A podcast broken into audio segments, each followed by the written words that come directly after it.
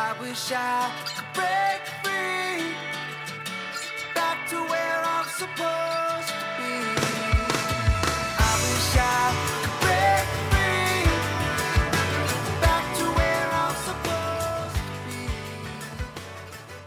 Welcome back to the Signal to Noise podcast on Pro Sound Web. I'm Michael Lawrence. As always, I'm joined by my very dashing, handsome, experienced, and in Kyle's case, pretty old uh, co-hosts, Chris Leonard Damn. and Damn. Kyle Turnside. What's going on, fellas? Kyle, man, he's uh he's hating. I'm I'm taking the brunt of it. Just I love telling it, like though. it is, man. I told you on the phone yesterday, Kyle. I call it like I see it, buddy. I know, right?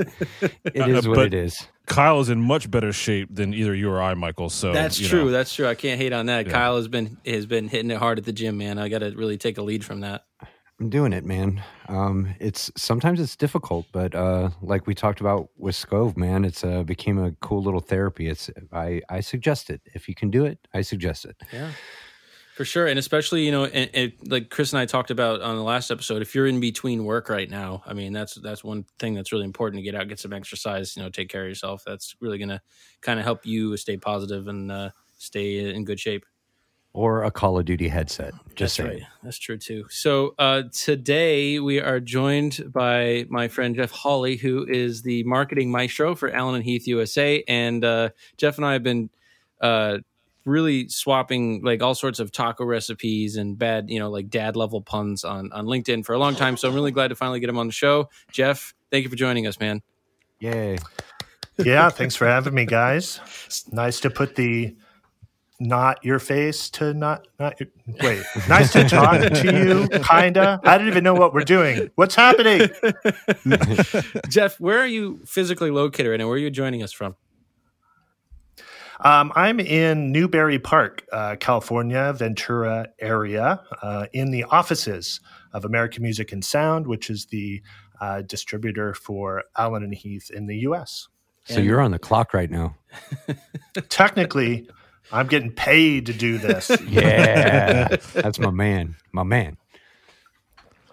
So Jeff, what uh, what sort of things do you do on a day to day basis working for uh, American Music and Sound in your position Ooh, when you're not when you're question. not making jokes on Yeah. LinkedIn? That is. Yeah, I, you know, uh, basically anything that it that relates to marketing, from the high level macro sort of strategy, uh, new product launch ideas, surveying the market, kind of seeing needs of engineers, um, all the way down to literally doing the content production, uh, editing video. Um, you know, mixing background audio for a podcast episode or a video that we're posting, uh, coming up with social posts, uh, email marketing, you know, essentially the agency function that you know a lot of companies would have a whole team doing, um, and the client side, you know, that there's sometimes a marketing manager, and then there's a team that would enact what that marketing manager might be doing. In this case, I, I kind of handle both roles, and obviously I have help as well. Um, but yeah, kind of a, a wide uh, swath of marketing madness that I get up to, um, handling the, the U.S. So, so I obviously work with the UK bunch and other folks in other countries, but um, you know, primarily U.S. market focused. And you, you know, usually I like to start by asking where people got their start. I know you you were a jazz musician for a while. Is that is that true? Or did it, was I hearing That is rumors? true. Yeah. Yeah, the rumors are to be believed.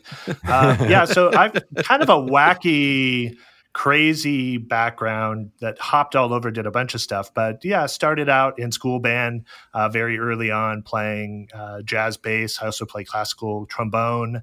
Um, grew up in Central California, a tiny little farm town called Tulare. Uh, that was known for a giant international farm tool and tractor convention, basically like NAMM, but with yeah, cotton trailers instead of drum sets. Um, so not a lot of jazz scene there, out doing gigs and things locally. Uh, but I was out on the road pretty early on, and actually, even in high school, was doing you know international tours around, and got to play Carnegie Hall and um, all state honor bands. Uh, went to college, kind of music performance at Fullerton College um, in Southern California, and you know, pretty soon thereafter, uh, got tasked to do some some studio work, recording the school band there, and um, kind of the the, the closely following that uh, entree into the music industry was kind of on the retail side. Uh, so selling trumpets and trombones and guitars at a local music store, and from there got into the music industry, kind of the more manufacturing side of things.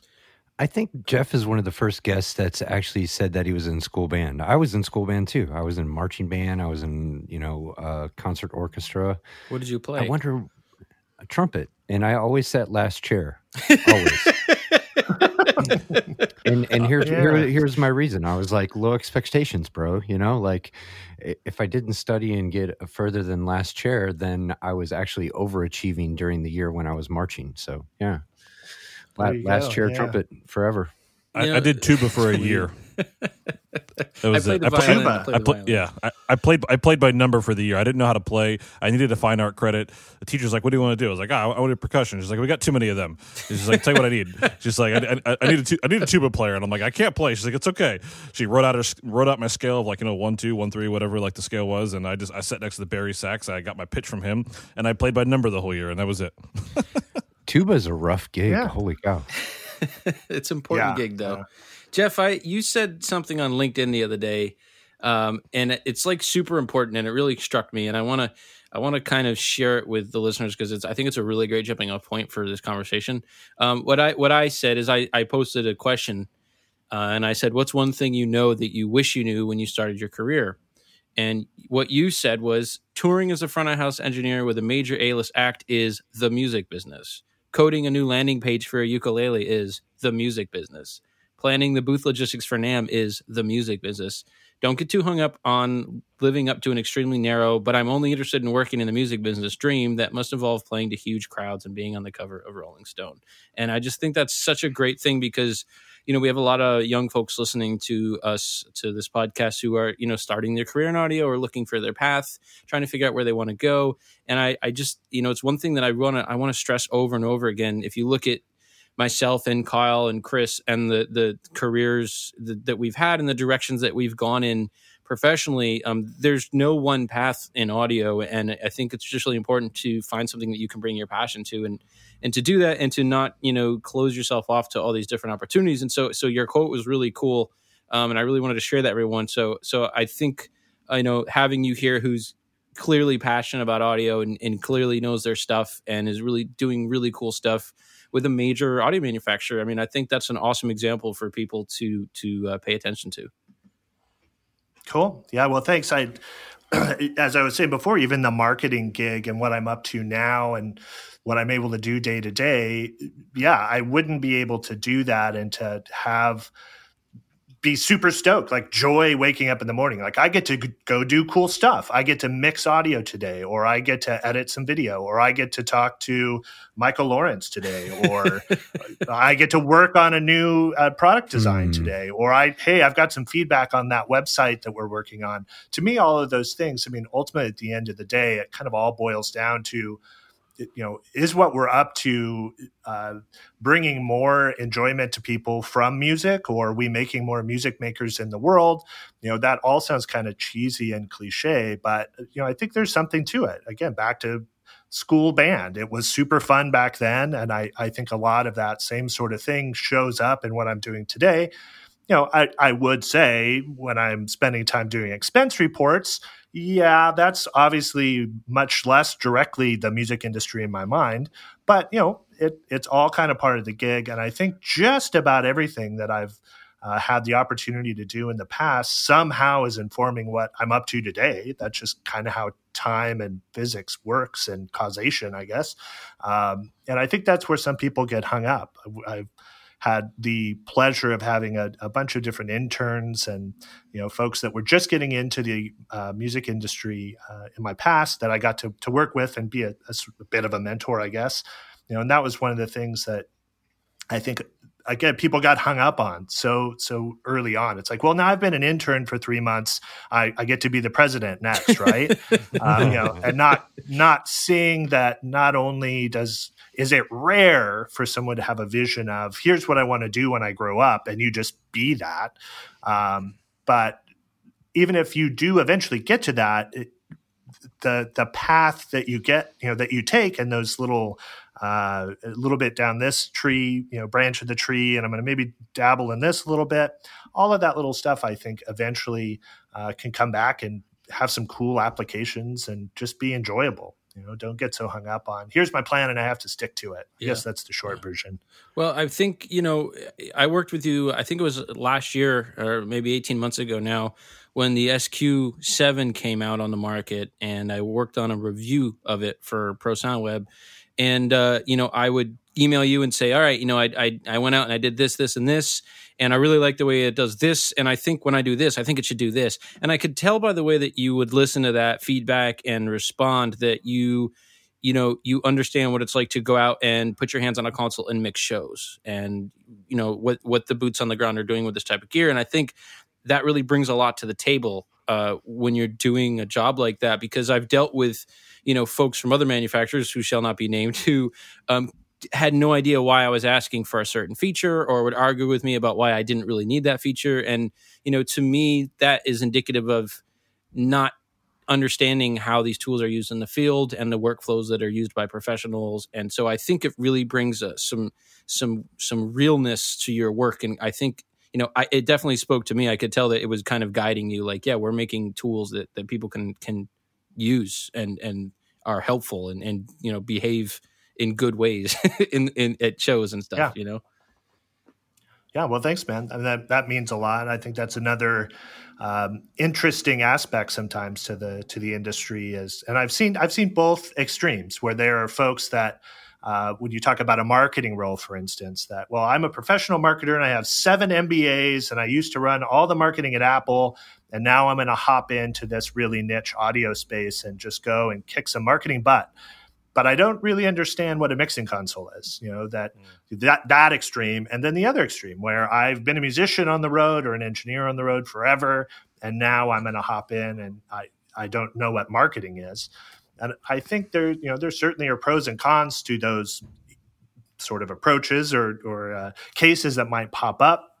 But yeah, I think the best is kind of to have somewhere in the middle, and certainly, uh, kind of back to the passion point we mentioned before that's the part I think you have to have. That I, I can't see how you could be a successful marketer or uh, you know on the sales side of things and and be able to really be effective if you didn't have some passion and understanding of the music industry, at least at a basic level.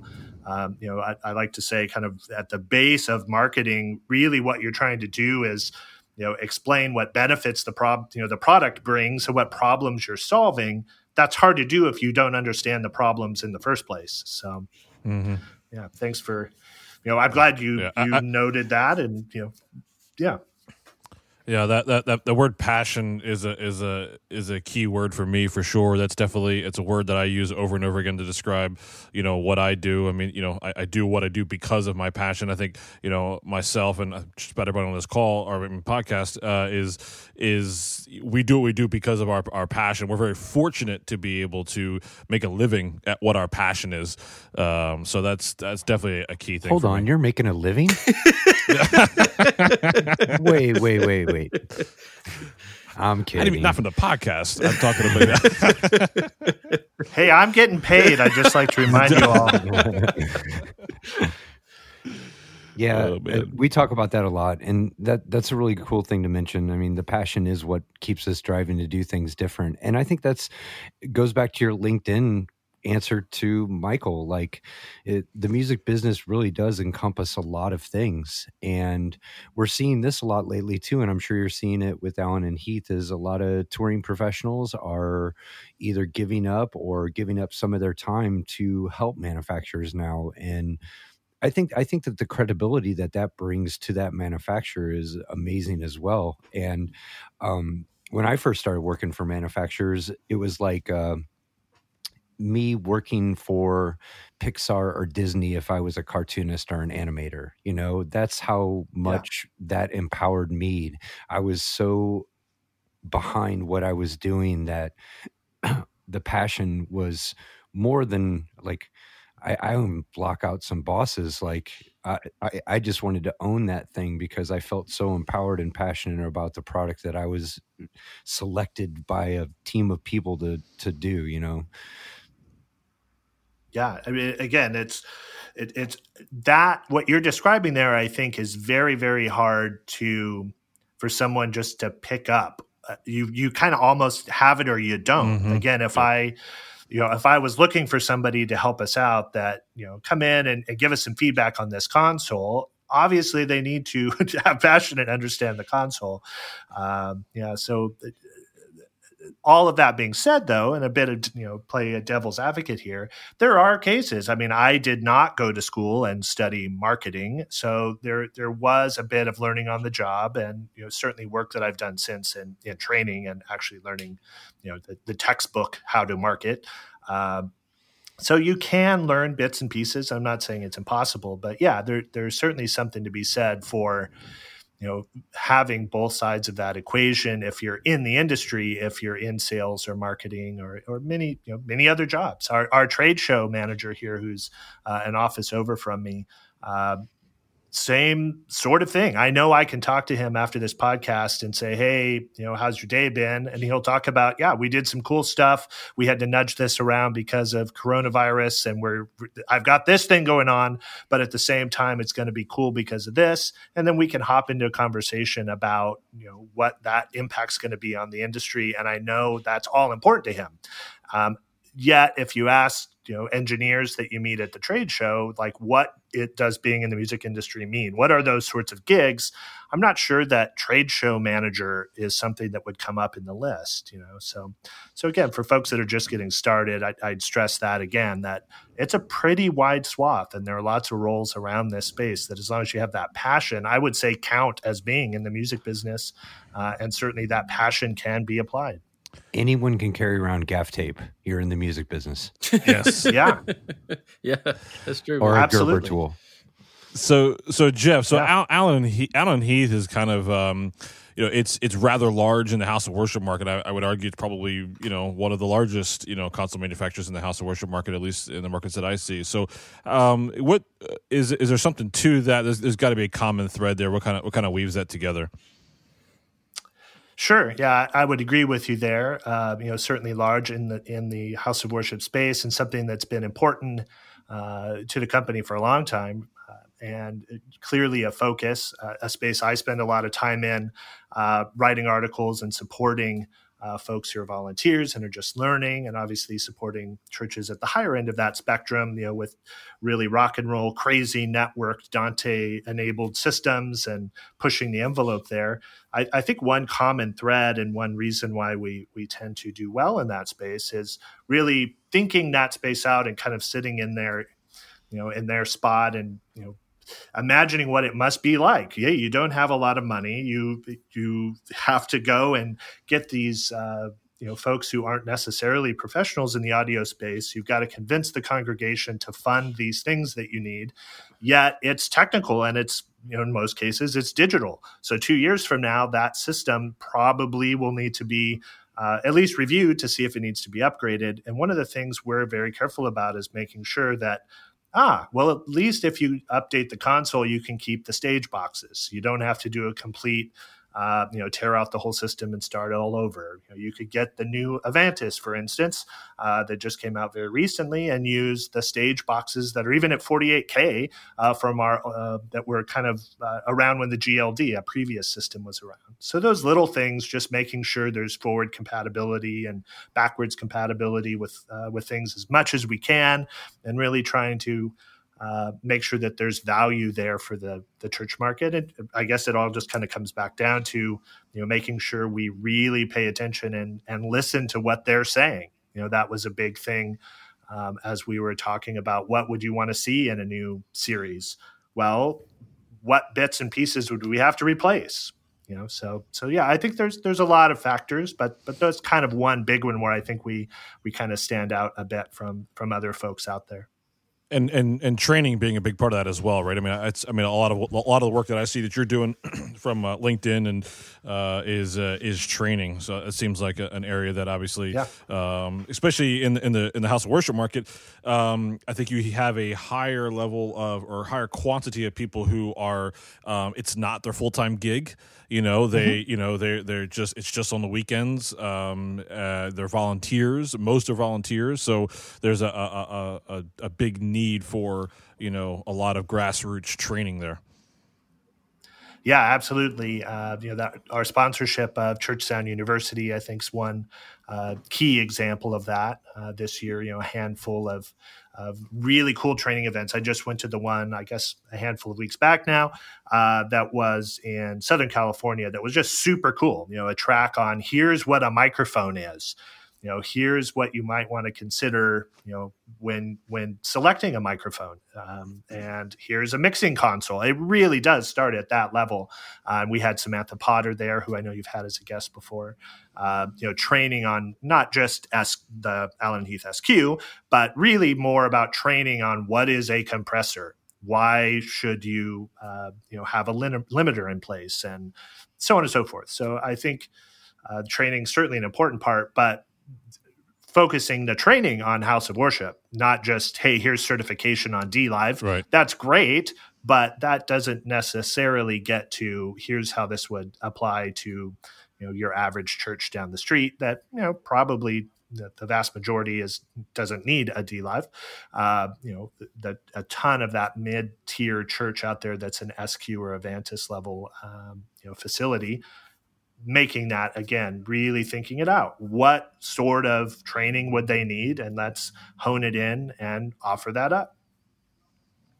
Yeah, I think I think it's pretty a pretty big deal that um and you know this from like mark, marketing in general like uh, whoever is is creating the most value it, it wins right? And so um and so I, I I appreciate the fact that you know as as as a manufacturer company you guys recognize that again like you said you're not just trying to train people on your consoles. You're trying to provide value for a whole team of people who are going to interact across the whole sound system as opposed to just the console itself. So that that, that speaks volumes for sure Yeah, and that's a good point. I, we actually just uh, announced today. Actually, uh, we we had a few beta instances of our Allen and Heath Academy training, um, and uh, you almost directly quoted me there without without knowing it. you know, that basically our our what we're up to with the Allen and Heath Academy. Yes, we'd love for you to know how to use a dLive better, but the goal is to try to bring the entire, you know, world of mixing engineers up a notch or two and to really start thinking and, and rethinking in some cases about how networked audio works today. Um, you know, if we think, yeah, we'd love for you to get better at mixing and we would love for that to be an Allen and Heath desk you're mixing on. But I think there's also value to you're a better engineer and you also can mix better on a Yamaha and better on a Midas and so on and so forth. So, uh, that's kind of what we're up to. And then specific as that subset, as I mentioned, you know, to the house of worship sp- uh, space, I think you you nailed it. You know, there's the extra element there of these aren't necessarily folks who wake up thinking about you know being better mixers every day. Um, you know, with the volunteer aspect there, and yeah. Kind of cool. I, again, that's another part. As you asked before, what do I do and what does my day job look like? You know, thinking out what this training uh, how it comes together, how we're going to tell that story, and yeah, very I mean, I- very cool, I- lots of fun. I think I think there's something really important that you're kind of you know you're kind of hinting at, Jeff, to me, which is you know I've seen over the last couple of years, maybe five five to eight years or so, the technology that these houses of worship in particular, and you know small clubs and and and and so on and so forth, m- multiple venues, but particularly houses of worship. The technology that they've had access to has just leapfrogged. I mean, just immensely. Com- you know, compared to ten years ago, what if you walked into a random church, the console that you were likely to find versus now? Um, the capability is just massively increased. But I think there's been a lag because, like you said, a lot of the people operating this, these pieces of equipment are volunteers. They're not professional engineers in a lot of cases. Um, and so there comes a point when we have these advanced, really powerful tools, but you know we're still sort of bottlenecked by our ability to understand these tools and use these tools and understand the principles that are that are at play. You know, when I go in and work with churches, a lot of the stuff that we're talking about is is gain structure you know, uh, signal flow, like the very basic kind of fundamentals of audio. And so I, I think I know we have a lot of listeners on the House of Worship market. I would say to those people, you know, when when that when that annual budget comes up, um, you know, it's really cool to get a flashy new line array. And I see churches that put in a flashy new line array every two years, but it never gets better because, hey, what you needed was acoustic treatment. What you needed was different microphones. What you needed was someone to come in and train your people. So, so you know, I would just kind of put it on the radar for folks that are looking to make their next investment in their worship sound system to kind of think about all the variables here. And maybe there's some money that's better spent going to a training class like the one you're talking about or, or you know hiring an expert to come in and measure your system and work with you on that and you know maybe buying the latest greatest thing isn't always what's needed and so i think you know this consciousness of what are all the ingredients here and where's our weak spot right now and where should these resources be dedicated Yeah. What he said.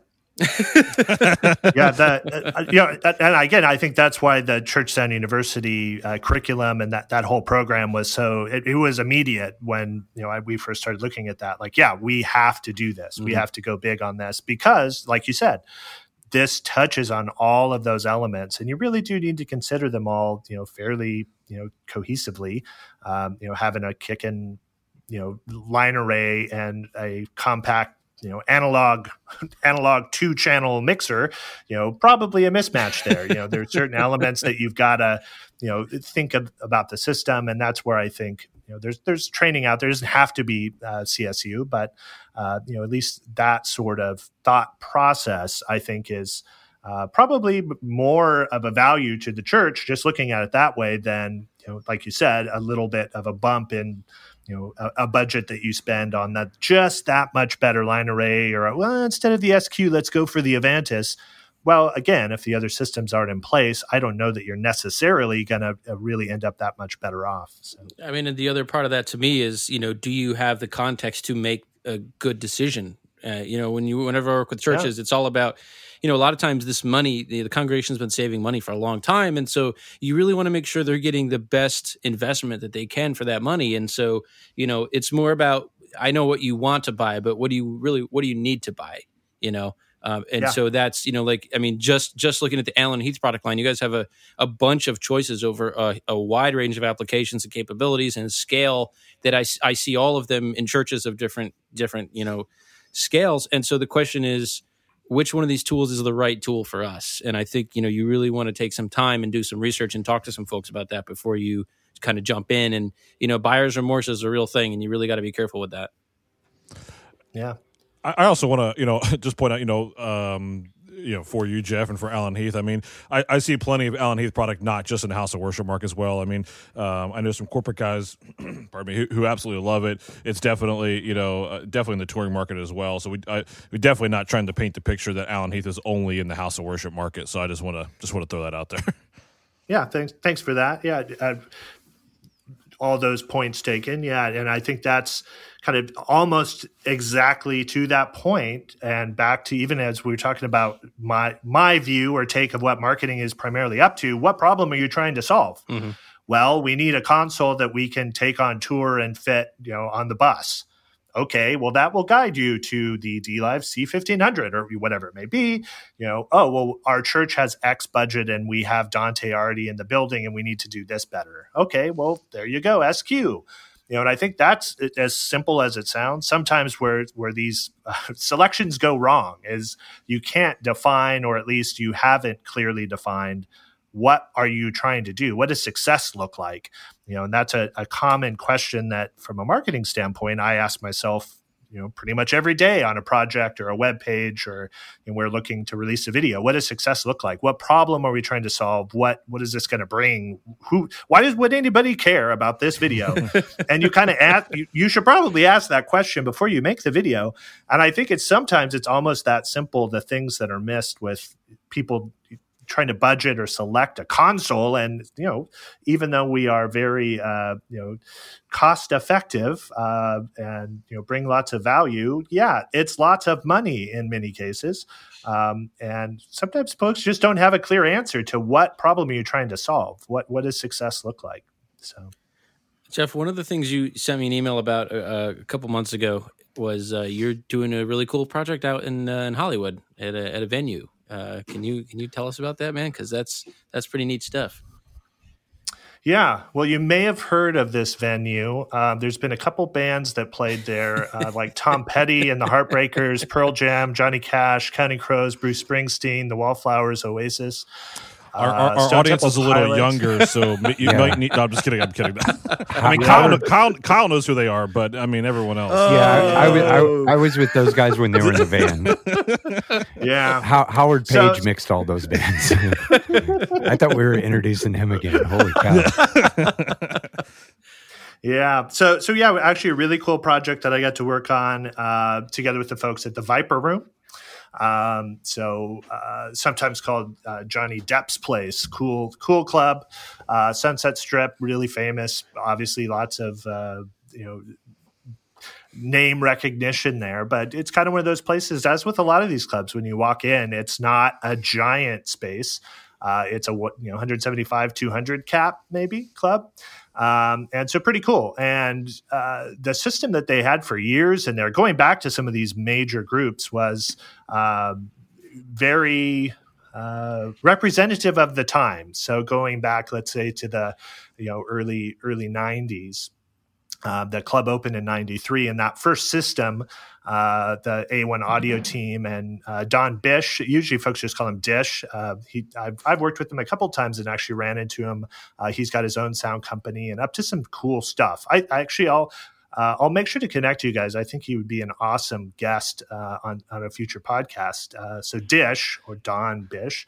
Um, also does some cool work. Uh, he'll find a club, and he does this about once a year. You know, a venue where he goes in and does a venue rescue program. So if they are getting like cool artists and shows coming in, but the sound system's terrible, he'll kind of scrounge and work and work with companies and find a way to improve their sound system and keep them rocking. And he's just like one of those guys that I love talking to. He's been in the industry forever, um, and uh, so so working with him and talking a, a bit of the history of the Viper Room um, he was there kind of from the start of of the the modern version of the Viper Room. So so like, they started out with three uh, EV MTL one subs. Uh, and two sides of the MTH1, the biamped coaxial mains, like kind of the you know your standard box, um, not not uh, rocket surgery there. Speakers that aimed at an audience. Um, and custom wedges, actually an interesting story. He said that they came, uh, that they were custom made for Aerosmith, and somehow there was a connection to a connection, and they bought them back off of an Aerosmith tour, and so those monitor wedges uh, ended up being there for for a long time on stage, and the uh, which I'm I'm sure us older folks will will remember the Crest 7001 power amps. They're like 50 pounds each, Mhm. and when you powered them up, there was actually a disruption in uh, you know space and time, um, like crazy power amps, and you know these huge EV subs, and you know and these mains.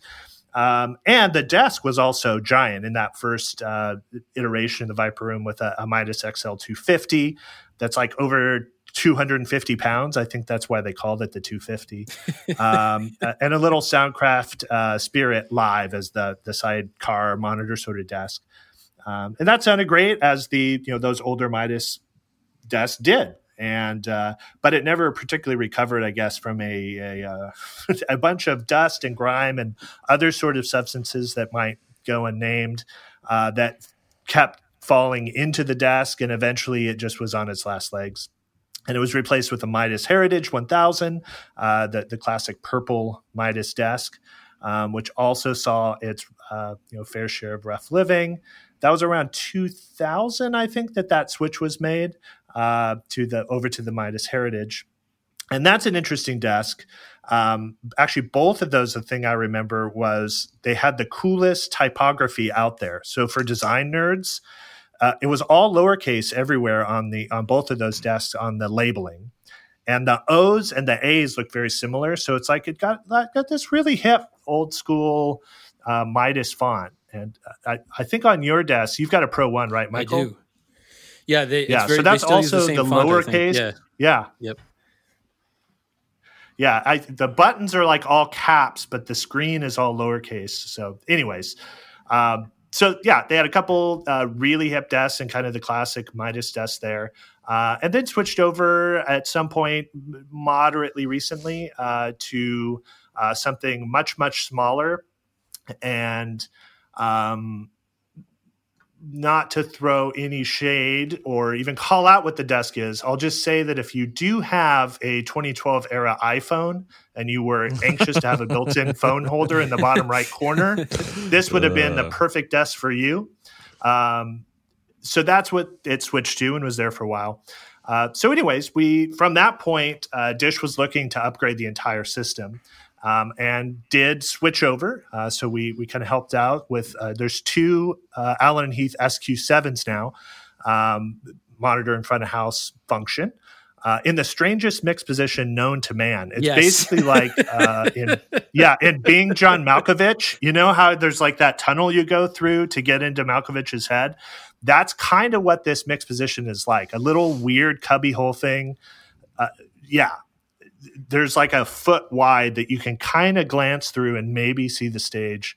Um, but anyways, that's how it's been, um, and they kept it up there and um, just basically moved the the Midas desk and the other um, non-touch screen digital desk um, out of the way and put the SQ7s um, up there. And now, instead of the the EV stuff, those feed three to a side DB technologies, the VIO L208s, uh, the line array modules. Um, and they really dug those because the onboard DSP and they just kind of turn them on. It's basically set it and forget it once it's been uh, set and tuned for the space. Uh, and then a bunch of the DB Technologies monitor wedges, the DVX-DM12TH uh, for Oh, Thunder things, audio man. Those are yeah, little which will basically, yeah, they'll rip your face off. Um, Yeah. the- like the loudest little monitor wedges I've you know I've heard, um, and they're cool. I don't know if you know, but you can actually flip. uh, Pretty easy to flip the the front panel to move what side the the horn is on. So you can do kind of a left right pair or stick the horns together if you really want to you know slam the the lead vocalist um, you know, if you've got someone who wants even more, kind of cool. It's it's just it, it comes off and there's a little clip, and you can actually flip while you keep the the inputs and the the other elements of the box in place. Kind of cool.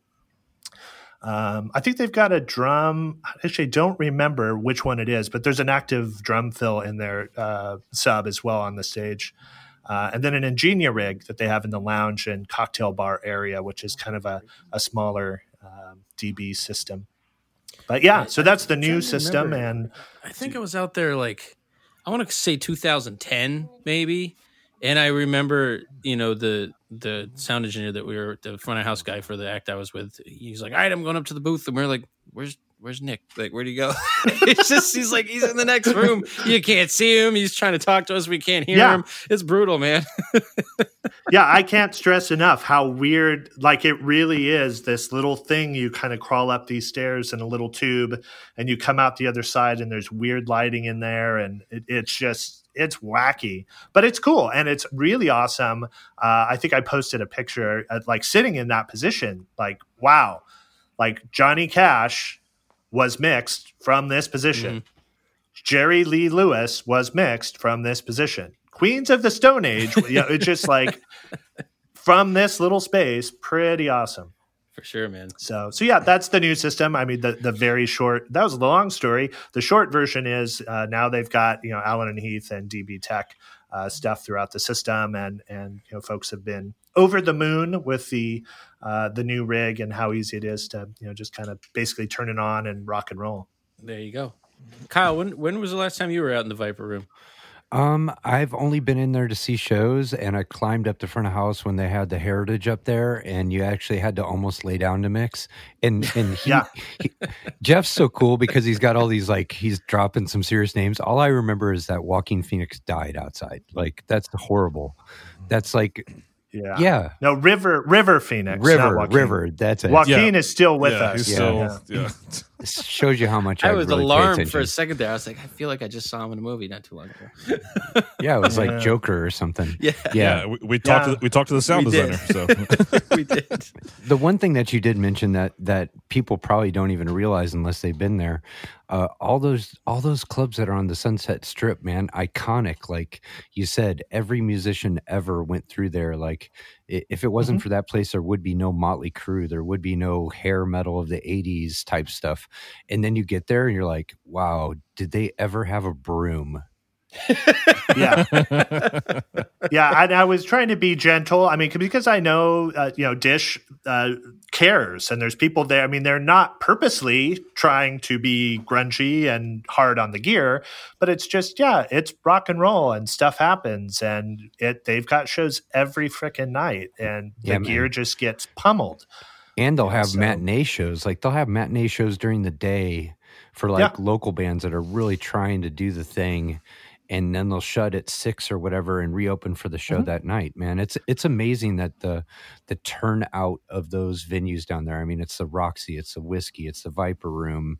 Um, I'm probably leaving something out. yeah but, absolutely uh, it's kind of amazing to think and and you take a boy from the midwest and you put him on hollywood boulevard or sunset strip like that's pretty much you're fulfilling your dreams at that point. So being able to go in there and put a desk and help with the sound system dude that's a pretty cool thing to have on your resume man. Like Yeah. uh, that that's super iconic. I think you can put yourself in the list of names that you just dropped for sure because that's really cool. Yeah I'll, I'll wedge between green day and stone temple pilots. Yeah that's a good wedge. That's a good wedge. Um yeah. I, li- I like that Jeff wedge. Holly helped select a desk. Well, we've Yeah, got I think it, Chris just dug up the photo, and I think we can put this in the uh, the episode description of you you at mix position there, looking through the little cubby hole with the uh, with the Yeah. SQ7. So we'll get that. We'll get that. But you look pretty Cool. um, yeah, you know, well, Jeff, one of the things that that you and I have sort of been discussing a little bit is like you know, kind of like the, the philosophy end of of uh, audio, and you know, I, I, I you know, Ah. we're kind of starting to get up against the clock a little bit, but I definitely want to touch on it because it's really you know interesting stuff. You know, kind of you know, what is sound, and is it is it is it a, s- created by the source? Is it is it the act of transmission of a vibration? Is it something that we perceive? I mean, and, and you kind of Hold on. Okay. I, I gotta check. I gotta check my Instapot. Sorry, that was an off-air joke, but we all got it.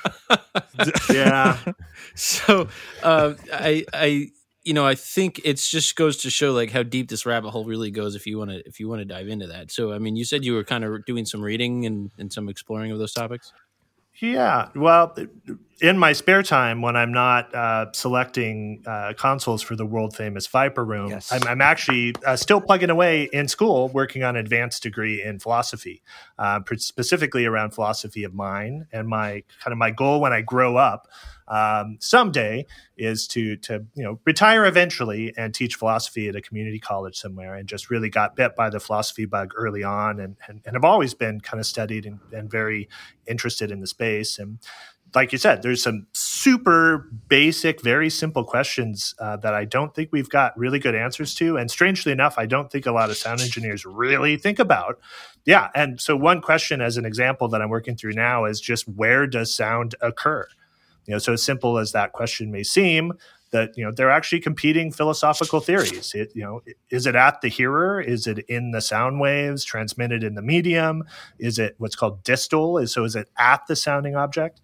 And then you can kind of, however you answer each one of those, then ties to different, um, you know, metaphysical implications. You know, what what kind of thing is sound then, and what kind of world uh, is it? Is this all just in my mind or is there physical reality out there so it doesn't take much to hop from these pretty basic questions over to something that's crazy heavy and actually as strange as it sounds i think a, simple question that gets at this is the kind of classic if a tree falls in the forest and no one is around to hear it does it make a sound and in philosophical terms that's basically saying uh, something like is sound part of a mind independent reality you know so an 18th century Irish philosopher, you know, uh, George Berkeley, was asking this question long ago.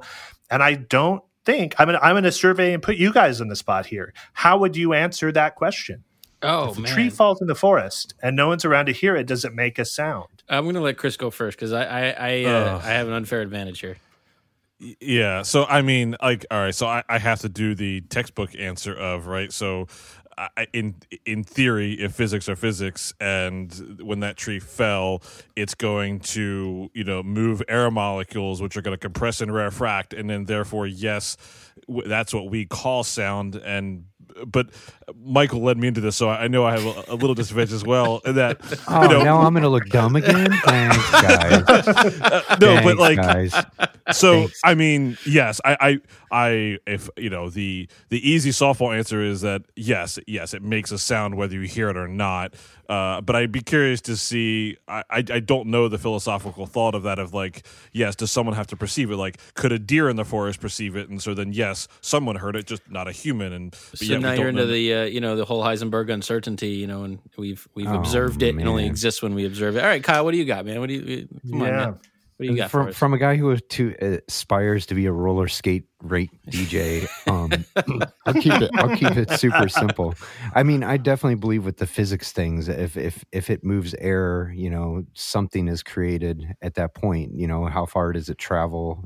As an engineer, you think about those things. You know, oh, it's doing this thing. So, but I also would like to comment on this, and I like the super deep questions. I'm just not prepared for it right now, and and I would like to like Joe Rogan this out and like do some DMT or whatever and like figure it out because that'd Yeah. be that I love those deep questions. That is super cool that you would even think about that. I took one philosophy class in college and it was so mind blowing that I switched over to psych like to figure out what was wrong with me. yeah that happens. Yeah and and that's where I, I what i really dig about philosophy is you know I- i'd say easily 20 years that i would say i've been more than just even an armchair philosopher that you know really studying and spending some a good chunk of time. And it's kind of one of those like i don't even pretend to know anything. It's like the more you start to dig into it the more you realize you don't know anything.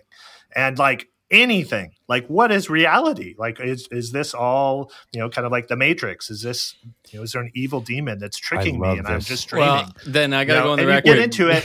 Yeah. 'Cause you- Jeff wait, was I- I trying wanna- to convince me I was in a computer simulation the other day, so I just want to. Yeah. oh yeah that's a really good one. Okay so i'll, I'll end Hold this on. philosophical okay i've got to throw this out here. Think about it. So in the future not too far out. Technologically advanced civilizations will eventually make simulations that are indistinguishable from reality. So if you if you think you've got to buy into step one that mind and and mental can be created outside of a human mind which is very contentious in, in in philosophy. And i don't know that i totally agree that that's even a thing. But if you do think so that you could have intelligent like real simulations of uh, consciousness that could be indistinguishable from reality somewhere in the future then if that can happen the odds are it has and if it has then there are billions oh. of simulations making Jeez. their own simulations and Oh, the yes. odds right now. So so are right, in all the favor we're I living in a Wall-E. computer I simulation just watched and i'm Wall-E. getting paid to be in this computer simulation So hold on. All right, all right. I, I, I, I actually I buy into the, the the the future possibility of simulation. I want to circle back though. Hold on. We we didn't. I want to hear. I want to hear the, the right converse. answer? oh we got off on a tangent Yes, maybe I, yes, I, I, yes. The simulation was, yeah. Let's rewind the simulation here. Uh, I, what, what, what, what is the flip side to the conversation of okay? Well, physics is physics. The air molecules Ah. moved. I, I, yeah. Please, can we go back to that? yeah. So so the the, the big thing is it, from a philosophical standpoint, it's a very very muddled at best distinction between sound and how we use the word sound and we think of the concept of sound and what we would refer to as vibrations or mechanical, you know, air getting knocked around, you know, that there is that physical thing that are vibrations. And we frequently just conflate the two and you know kind of get it all a bit confused you know i actually think there's uh, a, a paper by a philosopher named uh, robert Pasnau who who kind of sums this up as saying this our just our standard view about sound is incoherent you know so we suppose sound is a is a quality and not an object but it's also this thing that's you know really the surrounding medium and you have to have this but at the same time uh, there was actually an article, uh, the PSN article, not too long ago by Michael Fay, and I was reading this and I like tripped out. I had kind of one of those uh, moments, as you noted, that happens sometimes when you're off in crazy philosophy land. So, so Michael notes in this article the mental side of mixing that he will do uh, training on mixing, and he asks students to raise their hand if they can hear a common sound in their mind's ear, like a trumpet. So, everybody that's listening to this podcast, think about a trumpet in your head. Okay. Now, where the heck is that in physical reality? So, there's the mental and there's the thought about it. You're hearing a trumpet, but where is that? Now it's mental. So, so we would say you're hearing that. And I think in normal plain speak, we would use the same word. I'm hearing that in the same way I would hear an actual trumpet. You might say, well, I'm imagining the sound of it, but there's still sound somewhere in there. I would go back to, you know, again, the idea that just basically it's all kind of muddled. And I think it's worth digging in and doing a little more rigorous look at where all this stuff happens and what it means if we actually say the sound is in the resonating object over there versus it's in the medium uh, passing to me versus it's all in my head. Those those are like things we should probably know. We work on sound ninety nine percent of our waking life, hmm. um, and it's just fun. I love digging into it, and I'll be digging into it more. Maybe I'll I'll post some more so, on LinkedIn to totally trip everybody out. There you go. Yes. So that that makes me think though, like so when someone says they're hearing voices in their head, right? That's the same type of concept, right? Like if you you know you hear like how like so if like a schizophrenic person hears all these voices going back, like are is the term hearing voices the proper right? I mean, is that that's the same concept of hearing that trumpet, right?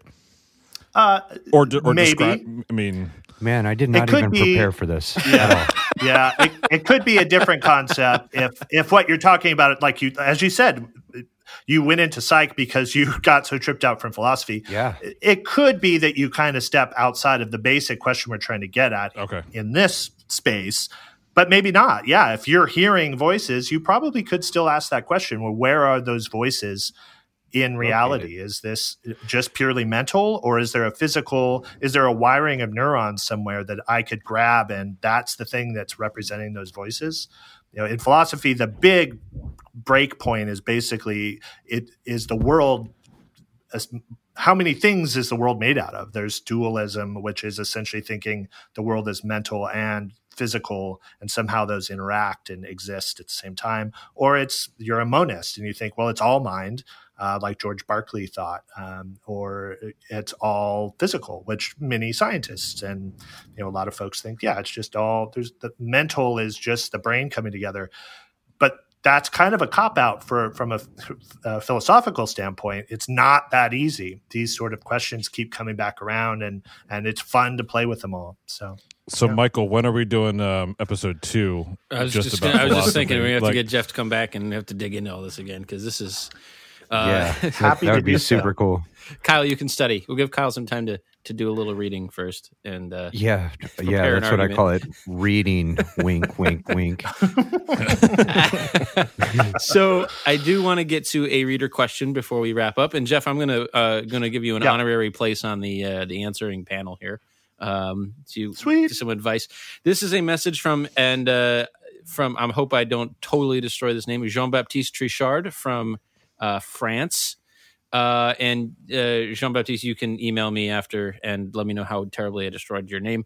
Um, and Jean Baptiste writes in and says, "I'm currently working in small slash medium sized places, from 100 to 500 people in the audience, mainly in two different places in my hometown. I do two to three shows in this kind of environment every week." These days during the slow season. This summer, I will be doing much larger venues and places, 1,000 to 500 cap um, a band I work with, but I have little experience in doing live sound for audiences this big. And I want to know if you had some kind of advice to get myself prepared. I do have multi track recordings of the band from previous shows. So um, I guess we'll just go around and, uh, you know, give out some advice. I'm going to start by just saying when you get up to the big shows, stage volume, you know, what's coming off the stage starts to contribute less and less to the audience experience for the most part. And so your mix, you know, really has to be dialed in in a different way than it would be in a small club. And uh, you know, I'm I would start by paying a lot of attention to the PA. You know, put your reference music on when you get in front of the PA system, uh, and just make sure the PA sounds right. And if not, EQ it until your reference music sounds correct. Because if your PA is all goofy, you know this this mix that you've sat there and worked on with your virtual sound check tracks, uh, it's going to come out sounding funky, and you're going to start screwing your mix up. So I would say get the outputs right, get the PA sound good. Um, that's where I would start. Uh, for me, I, I would say, um, you know, outside of system tuning, you know, um, just from a, a mixing standpoint, um, I, I wouldn't try to think much about it. Like if you're comfortable in how you're already mixing, I mean, it, it's you're just making it louder and throwing it further. You know, and more people are happening to, happening to be listening. So, you know, if, if you're if you're confident in and and the way your mixing is already going, um, I I think if you try to psychoanalyze that too much, um, then you're actually going to get uh, get in your own way and actually you know hinder yourself. That's a great point. Yeah. I agree. I agree with both of you guys. Uh, totally, hundred percent. One, it doesn't matter if you're mixing for a hundred or a hundred thousand. Um, approach your mix the same way. Uh, you'll actually probably find out that it's a lot easier to mix for larger audiences than it is smaller because sometimes of the restrictions, you know. Um, and then also what Michael said, make sure your PA is right to begin with. You know, hopefully you'll have the time to do that. You say you have multi track recordings of the band. If that's what you're used to listening to, if you have your smart rig, you can pink it, you know, do the proper steps to get where you're at. Don't think about the capacity. The capacity is just a thing. It's the thing that you have to swim through to get to front of house to get your show started. So it, it, it's just another layer of sticky kids to to get to your spot. Um, so I kind of agree with both of you there on that one. Yeah. Yeah. I would just add there's a, a really interesting uh, AES uh, at NAMM session that I got a chance to check out with Drew Thornton, who's the front of house engineer for Billie Eilish uh, and one of my favorite engineers out there. And he, so he was doing this session and basically landed on much of the same sort of uh, tips for everybody that he, he doesn't necessarily edit his mix at all from venue to venue, whether it's a you know a huge award sort of show or a festival or or a smaller uh, venue that you know that Billie's performing at. That he does a lot of that out on a matrix, or you know it's kind of at the end of the equation, so to speak. But he kind of keeps all of the front, you know, the the main gain stage stuff, the core of the mix, the heart of the mix, so to speak you know very very much the same from venue to venue. And his you know his kind of his test and his uh, advice there was you know in recording that back out uh, that it should sound good no matter what venue you're in if you're just recording straight out of that mix um, so that's kind of another way to validate if you've gone way off the, the deep end on kind of overcompensating on the mix for a really small venue or a really large venue, or you just kind of have things set up in a really funky way, um, you know, that that might start to show up in just your board mix. Um, so there's a lot of lot to unpack there and other things to dig into to get to that point. Uh, but just kind of adding some a little bit of a, a, two cents that you know kind of coming from drew's perspective and something he said that really resonated with me and something that i've been paying more attention to in, in my mixing so yeah there you hopefully that helps So thank you, uh, thank you, Jean Baptiste, for the question. That was cool. And uh, anyone that has questions, comments, uh, you want to, you know, some verbal abuse for Kyle, uh, follow up questions for Jeff, you can send us an email at signal number two noise podcast at gmail.com. And uh, I think, boys, we have a we have a new Facebook page group Yep, thing. I don't yeah, f- use yeah, fa- Facebook, so you have to explain yeah, it. uh, yeah, yeah. the Facebook group, Signal to Noise Podcast. You can search it. Uh, it it'll be in the um the show notes as well. Uh, we've got uh, almost 400 people that joined in the past like two weeks, which is pretty great. Yeah. we've got some It's good. conversations going on there. We we really want to connect with you guys, see what you're doing. You know, talk about topics, uh, stuff like that. So please come join the community so we can you know help each other out. Share recipes, and we're also sponsored by Shure SM7 microphones. We're glad to use on the podcast. Thanks for having us. Thanks for letting us use your stuff. yeah, Um, absolutely. and, until next time, guys. Thank you, Jeff. Thanks a bunch, man. It was great having you on. yeah awesome thanks guys Thank you so much. Thank Jeff. you. Talk to you soon.